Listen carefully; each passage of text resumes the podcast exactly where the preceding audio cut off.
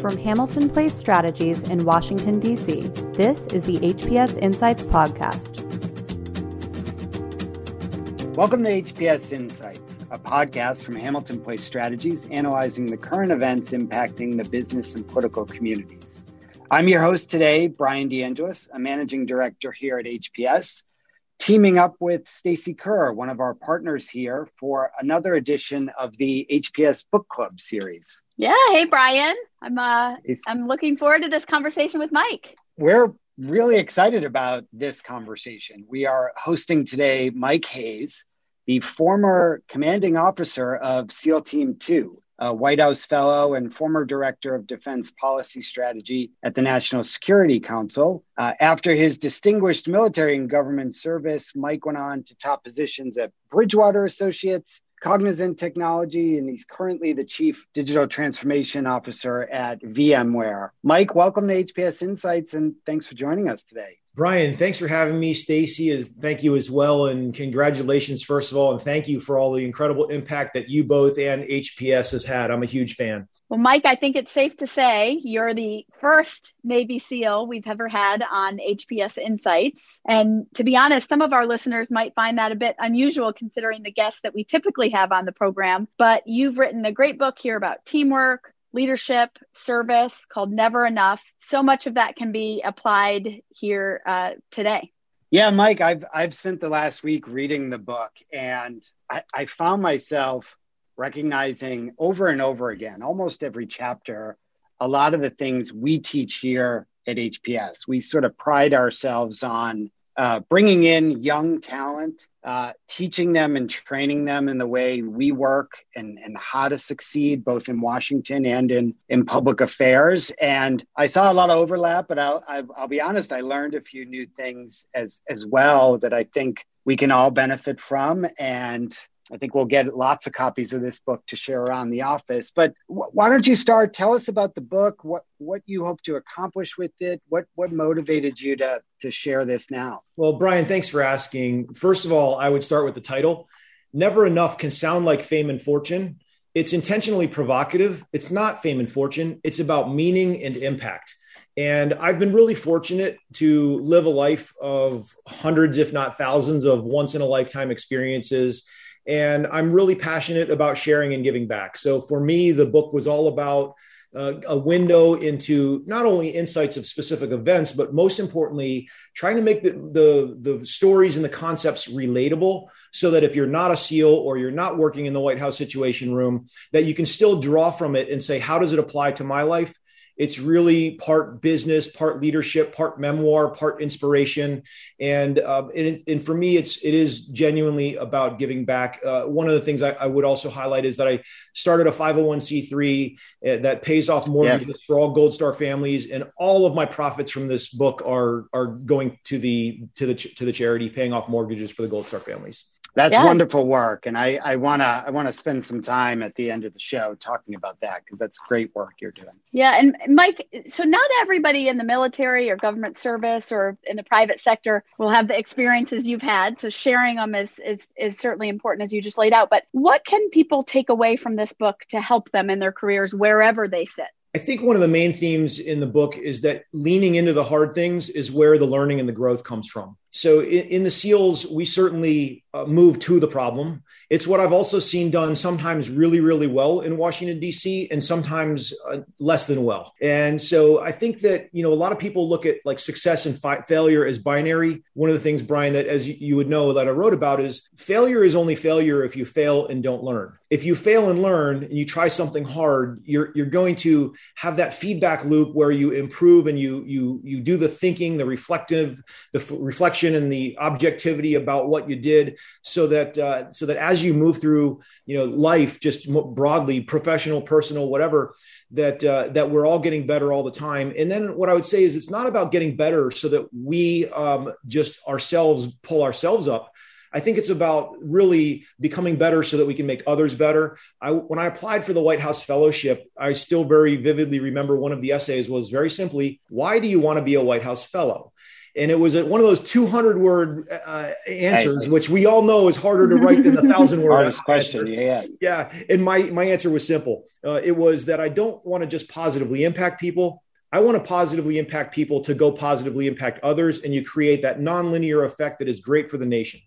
That point you you made a few times in the book about about doing the hard things, you know, getting comfortable with uh, being uncomfortable. It's something we preach a lot here, you know, and we hire, and they'll be starting in a few weeks, you know, fifteen to twenty recent college grads every year, and you know, a big push in that first year is, oh, you're a great writer let's work on PowerPoint and Excel. Oh, you hate math? Like, let's really get you into some data analysis. And it, it's something that really stuck out to me in the book. The other lesson that really jumped out with me was that was this story about Reed, a young SEAL you were working with on, I believe it was an energy power saving project, and when to recognize how it's more important to let others stand up and, and take ownership of something they've been working on than necessarily the, the next up in command. The managing director has to speak to the client or the commander has to speak to the secretary. T- tell us more about your, your thinking about that and how you approach that in, in both business and government. Absolutely. First of all, Brian, it's cliche that leaders accept uh, more of the blame and less of the credit. It's cliche for a reason. But so let's set that aside and say, really, uh, what, what does it actually mean? What it really means is comfort with your organization. When you can take in this story, for example, a 22 year old new SEAL to go brief the Secretary of the Navy on what the SEALs were doing with green energy, that takes some some confidence in the the 22 year old. But then what it really takes is also uh, the ability to recognize that what's the worst that's going to happen here. That to my former point, if, if you fail and learn, you're, you're going to have a great lesson that you're not going to have you're, you're going to be able to improve from so I, I think a lot of times people don't try those hard things because they don't go that last little step of, of visualizing what people think failure is like and so you know if, if we really try something hard how many of us have friends and family that are going to actually think less of us for trying the really hard thing and then failing. It's, if those people are going to think less of us, we should we don't need to be around them. And so, to me, the leadership component of that is helping inspire people to try the hard thing, but also building a culture where they're comfortable understanding that individuals can fail, but while an organization doesn't. Yeah. And Mike, in the book, you focus on flexibility and agility, leading and following. And I think that's, you know, I, I think the word and there is so important. I think it's maybe one of the most important words. And as we all navigate these new sort of dynamic landscapes, it can be both, not or. And so, can you talk a little bit about how this um, how does this translate from your SEAL stories into your corporate experience? There's, um, you know, you talk in part of the book um, how we must all be leaders and followers, and how to know when to be which, and that's a that's a key part of leadership, right? Can you talk a little bit more about that? Yeah, Stacy, great topic. The key thing is the last thing you said, which is knowing when to do which. You know, we all have heard about servant leadership and, and moving back. Ultimately, growing up in both the SEALs and now 10 years in the private sector, I, I, have learned to need no credit in that because the, the, the way the organization performs is either my success or my less than success. And so it, it's not about me. It's about what does the organization, what does the team do? It, you know, I, I never say somebody works for me. My whole life, I've only said I work with people. It's a, it's a, that preposition is really uh, seems like a small three letter words, but it really changes the dynamics about how to think about teams. I so, agree. So the the I think a lot of people will call themselves either leaders or they'll say, "Yes, I know how to follow." The tricky part is knowing when to move forward, when to, to move back. Uh, Stacy, to me, the right answer to that is thinking about what the cost of failure is if it's a SEAL operation that can't go can't go wrong, you're going to put the A team in. Like you, you, your your your absolute best of the best is going to be in the right positions. But we're all trying to learn and grow. And so, how do you take that um, that PowerPoint person and the and the uh, and the Excel person and the uh, you know the the reader and the writer like and put them into the different situations like you just talked about, Brian? Like that that's that's growth. And so, in the corporate world, what what we try to do is think about succession planning and say is our is the second line ready to kind of step up and be the first line and the only way the second line can really be ready, become ready to be the first line is by getting some, you know, some reps in the reps in the gym, if you will. And, and what, it takes leaders to be comfortable saying, "Hey, second line, like you move forward and you own this." Because look, it's it's not going to be if it does go sideways or or, or fails, then it, it's not going to be catastrophic for the business. So it's it's said succinctly, it's the judgment between knowing when the cost of failure can be borne or not. Mike, correct me if I'm I'm wrong here, but um, you you made several points along those lines throughout the book, and I came away as a reader with a sense of there was a lot that you learned through your your SEAL training and your SEAL service, but there were other things that really stuck out to me, like your your decision when you first became commander of SEAL Team Two to fly out to Coronado and attend the graduation of the of the new graduates. That stuff felt more to me like instinct or something you knew that that you didn't learn through the seals but but maybe learned through other parts of your life. Am through I your right parents. Yeah, yeah, it sounds like something you learned from your parents and your upbringing my my mom uh, my mom is a, uh, a, a, a, a serial helper of people and a, a works in the social impact uh, arena through her whole her whole life and career. And look I, I really have grown up whether it was my mom my dad my grandparents whomever being able to think about the word empathy, which really means looking at yourself through the lens of somebody else and say what is going to inspire what are the what's the outcome that you're trying to achieve? And if you really deeply believe in the one team concept and or or equity of of, uh, of, of both opportunity and availability and and treating people like they're all important to the cause. Really I, I, think it's so critical to be able to see what you're doing through the lens of somebody else. A lot of things make sense or don't make sense to ourselves but we have these uh, unconscious biases that sometimes uh, it, it, takes a lot of work to say how do i um, how do i think differently? How do i surround myself with people who don't think like me so that you can make better decisions and and ultimately you know make people feel welcome and and you get the best out of the team when everybody while some while some are new and some have different abilities and skills everybody is bringing something to the table. And how do you get the best out of those people in that one team effort is really really something every seal grows up learning how to do. I want to jump in on a on a quick follow-up there and then i'll let stacy ask another one. Um, there were also several examples of for lack of a better term uh, seals who, who made some serious mistakes who, who warranted discipline. And I, from my understanding you could have easily made a decision to send them home, kick them out, get, you know, get the distraction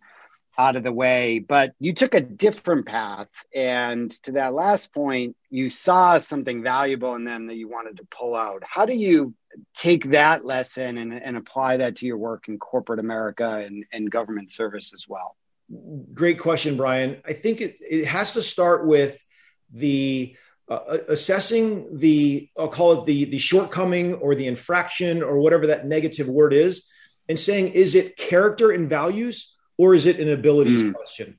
And when right. somebody doesn't have the character or the values or the integrity that you need for your organization, that's a red line. Like there's just no no debating that, and that has to be hived off and moved out of an organization.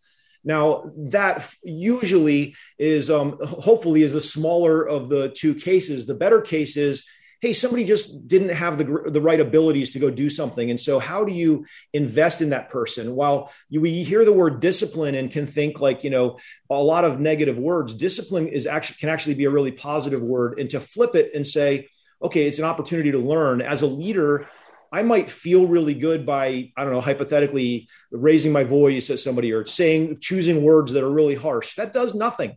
I never do that. And the reason I don't is because I'm thinking about what do I need the organization to be in the future? And how do I help the person see what should happen the next time? And then, uh, and then it's, and then in like get rid of that, that either that ignorance or retrain something and, and invest in people so they can become better. You know, uh, in full disclosure, you know, I've, I've dealt with both sides of those equations.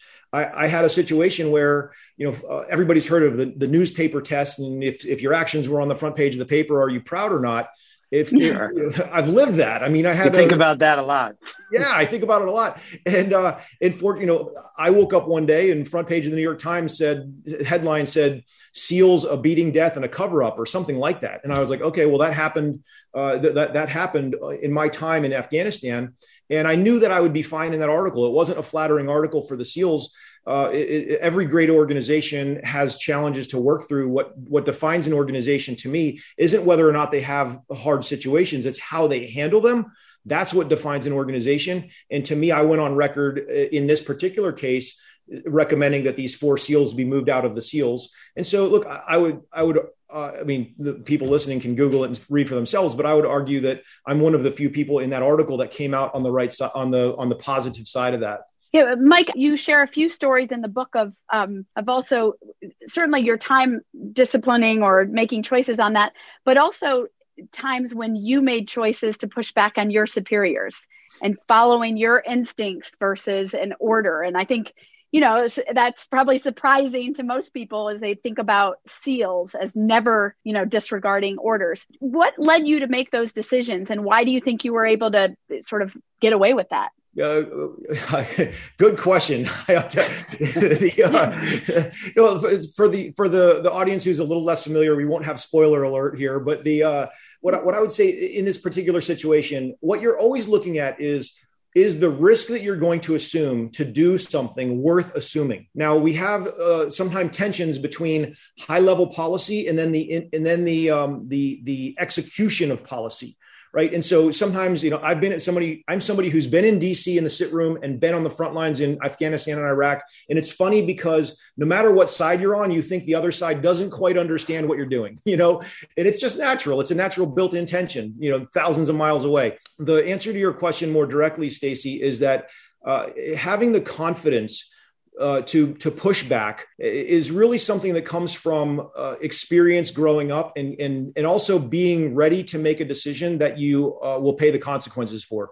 In this, the, the quick story here is that there was a situation where a, the the policy was go back in and look at boots on the ground battle damage assessment so that we know that we didn't harm any civilians, which of course we never wanted to do and, and would never be the goal but but the policy made sense because it had a chilling effect on on making sure that we had minimized civil, civilian casualties. Particular night, it wasn't the smart thing to do. It was a, a single choke point road, lots of, known to be uh, laden with explosives. I got ordered to send these these uh, these these these uh, um, U.S. service people back down into this situation. And I said, no, it's not worth risk. It's worth assuming. Uh, a very senior person who I'll leave unnamed said, nope, you, you okay, you, you have to do this. And I, I continued to push back and said, we won't do it. It doesn't make sense. Uh, this general ended up ordering the Afghan army to go down and to do this. And unfortunately, two of the three vehicles got got massively blown up. One of them completely vaporized, and then it was it was a, a, several Afghans were killed. And uh, one of the most emotional days of, of my life. I've had many, um, uh, but was go, flowing go, flying to go back to see this team these these were special forces green berets incredible americans and sitting down with this team. And and then the 12 of them closing the door with me and and we just talking the day after. And and uh, man I, even now it, it it just really brings back strong memories around these these these green berets saying hey sir you know there's not too many senior leaders in the military that would, would do what you just did and at least half of us are still here in this room still at least half of us are still here in this room today because of your decision. That was that was great leadership. It was a really moving story in the book, and uh, I appreciate you sharing it. Um, let's let's take a quick break. When we come back, um, Mike, I want to talk a little bit about some some current events. I want to talk about President Biden's Af- Afghanistan policy, um, and I also want to talk about the great work you're doing with Gold Star families. So we'll be right back. You're listening to HPS Insights. Every Friday, Hamilton Place Strategies founding partner Tony Fratto joins John Fagan and Brendan Walsh of Markets Policy Partners for the HPS Macrocast, an in-depth look at the macroeconomic news driving the week. Check out the latest episode at hamiltonplacestrategies.com slash podcast.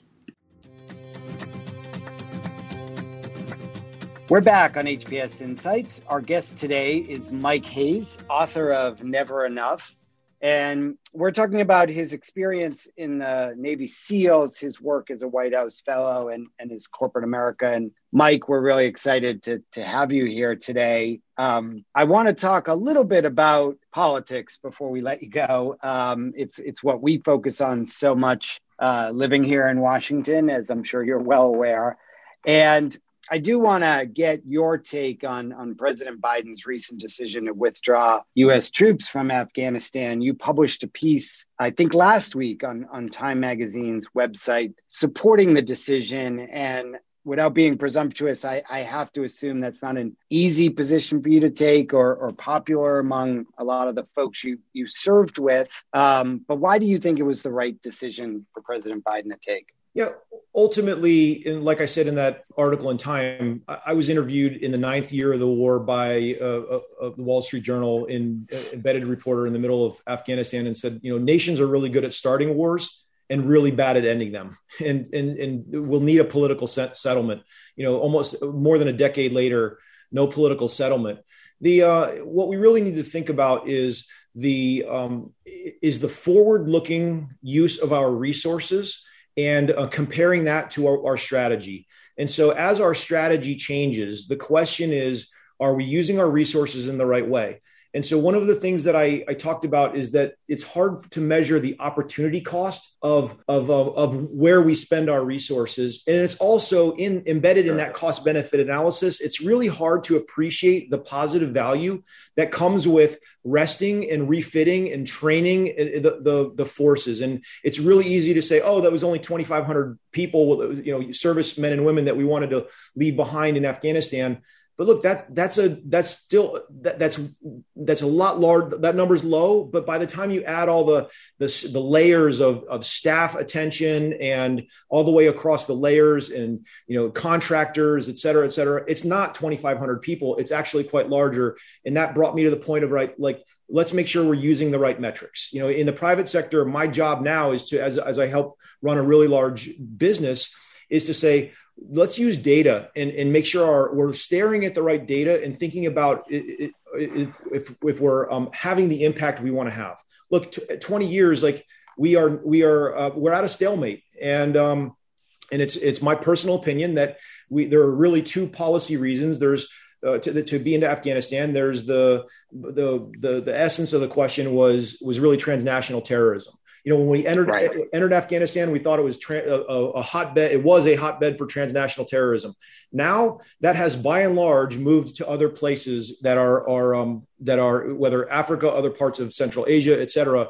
And the Department of Defense is incredible. They're they're pursuing in ways that I both know and don't know, uh, play, the, to, to keep us to keep pressure on those networks, and that's what they're focused on, very rightly so, and awesome leadership. Uh, quick follow up, and then I'll I'll I'll kick it to Stacy. Um, these decisions are are hard for a president to make, and and you've you've been in that room in the situation room around big decisions like our our START treaty um, uh, around nuclear weapons, and you know we're we're all well familiar with the the politics of today that just make any decision hard. Never mind, you know, cross party politics and and trying to get people to agree. Um, what lessons do you have from your experience or can you share with today's political leaders or, or, today's staff today's white house fellows of how to get people to, to come together on some of these tough asks that they have? It is the most important question. And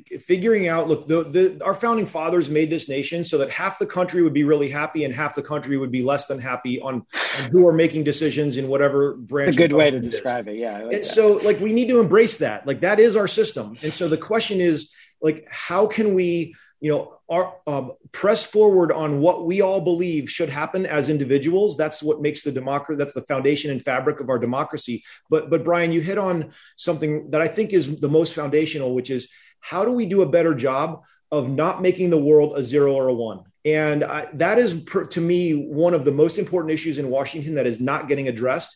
And let's take, for example, the infrastructure spending. Should we spend a, a trillion nine or three trillion? You know the way that i would think about it and i this is this is going to be int- like intentionally simplistic and pollyannish but if we said if we imagine a poll where you asked americans would you rather uh, win or lose 50% of the time and then have uh, uh, and have a, a, lot less volume move through of, of, progress move through the system? Right. Or would you rather have a more compromise and a lot more volume and velocity for transforming the nation and moving us to where we need to get to I would, I think any economist would look at GDP, which is just labor times productivity, which comes from policy. They would that that person would say, no, the velocity is better off. You know, does I'm using the infrastructure bill as, as a sure. as a metaphor. Sure. But you know, 1.9 or 3.0. So I, if we first ask the question about would you be, would you would would all 330 million Americans rather have compromise? We need to get that answer to be a yes. We need so that comes from uh, that comes from changing that there are many different angles. Media, it comes from uh, better right. data, better education uh, around the issues. It comes from better awareness. Uh, evidence-based decision making and um, and influence. And so, to me, I think then what you do is if we could agree as a nation that look, I, would rather get the velocity and the volume through the system to make progress for the country then once that agreement is made then you can take okay what are the issues that that, that are very clearly right or left or whatever dichotomy you want to use uh, uh, uh between let's say 1.9 and 3.0 and how do you come together and talk about what's in that rough middle of, of that could go either way? And look elections have results. Whether whoever party is in power they should it shouldn't be 50 50 you know whenever whenever the leadership is it tilts a certain way that in, in that should reflect the voice of, of america and, and, and policy should tilt the way that that uh, the citizens have voted. And so that that but to me the world can't be a zero or a one. And we need to figure out a better way to drive toward a, a compromise type of solutions. And, um, and look i know it's pollyannish but but just very simplistically that's that's, that's a great my, point. that's my view. And and mike i want to let me ask you one thing on that. If you could sort of tell the leaders in washington today one thing if you could get them to change one thing that they're doing, what would that be? It, it would it to would move a, towards that direction. To yeah. get them to move towards that direction. Stacy, it's awesome. It, it is a very my answer will be very boring. It, it is it is very simply uh, com- that empathy point we made before and communication and actually understanding what the word compromise really means. Yeah. Great. Well, Mike, something everybody can agree on, I know, is the support for the sacrifices that the families of the men and women that you have served with have to make. And I know it's it's a place where you spend your time and your resources. And um, uh, even though your military careers ended, you still spend um, a lot of time helping those families through your the 1162 Foundation tell us about that that foundation and what it does and how others can help. Well thank you again for asking that stacy. The 1162 foundation is named after the day that jfk started the the seals january 1st of 62 and it, it, it's also a little bit of, um, um, representative of what gold star families need which is you know january 1st is you know new year new new you kind of thing uh, renewal and moving forward, the, these families have paid the ultimate sacrifice. And so I, like every SEAL of my era, have buried far too many friends. You may see two flags over my left shoulder; those are meaningful flags to me. The um, the uh, but but every service person who has been overseas or or uh, supported from from the, the, the continental U.S. has been involved in this these types of situations, and it's all about taking care of those who who we will never forget. So for me, that's ultimately why I wrote the book. It was a challenging decision in some regards because it, it, you have to put yourself out there. You have to be vulnerable. No one wants to read a book about how great someone is, and so you know you just you can't be the president of your own fan club. You need to pull out and say, what did I learn? And that usually comes from mistakes. What would I do differently? What would I do better? And that takes vulnerability and openness. And as I've gotten older, I've become much more comfortable with that. But the uh, the way I'd say to, the way to get involved, Stacy, first of all, is is to think about service, uh, whether you're in the service or not. Don't just go thank a service person. Go think about whatever service makes sense to to you as an individual. We all have different interests and abilities, very rightfully so. How do the the the you know we have a million ish person DoD. How do the other 329 million Americans serve? we um, pick your own ways get off the sidelines i don't care what it is go go cut fire breaks in a forest somewhere or teach for america or whatever it is become an owner in the country. That would be the best way to help. That's what the message of a never enough is ultimately about is pulling us up. And so for me that's what i get really passionate about is trying to make us better as a nation. Secondly i would say to answer your question more literally is hey help me get the book out there. I'm not making a penny on the book on never enough. It's um it's uh, all going to uh, this great cause around that that literally pays off the mortgages for gold star families. Uh, i bought my what the foundation bought our fifth house right around Thanksgiving for a woman who lost That's her awesome. husband in the middle of the war in Afghanistan. She got back on her feet with a, a, small business, lost it during the pandemic. She and her kids were legit homeless until our foundation bought her a house. It was one of it, those those five days are, are, are some of the best days of my life. Wonderful work. Yeah, it's great. Well, it, it's a it's a great way to um, to help such a, a noble and and great cause while learning a ton. And I think that's the the biggest piece. You're not uh, you're not just calling people uh, to help. You're giving them a lot of great insight, and you're doing exactly as you set out to do, Mike. In this is sharing that perspective from these really unique opportunities that you've had in in your life. I think we have to leave it there. Um, as a Boston College grad, it's it's hard to say this to a Holy Cross man, but uh, this is one of the the most impressive conversations I think we've we've had on HPS Insights, and you've had a remarkable career it is a great book. I, I, strongly encourage all our listeners to check out Never Enough, a Navy SEAL commander on living a life of excellence, agility, and meaning. I, I loved the book. I think our, our listeners and folks who follow us at HPS will, will as well. So, Mike, thank you for coming on. Love to have you back on soon. Brian and Stacy, thanks to each of you. Genuine and deep, meaningful thanks for all that you each and your organization does for, for this great nation. Thank you for having me. Thanks, Mike. Great. Um, thank you all to our listeners. You can find out more about the book um, and, and, a link to where to purchase it, information on Mike on our website at hamiltonplacestrategies.com or by following us on Twitter at HPS Insight. I'm your host, Brian DeAngelis with Stacy Kerr. Thanks as always for listening to HPS Insights.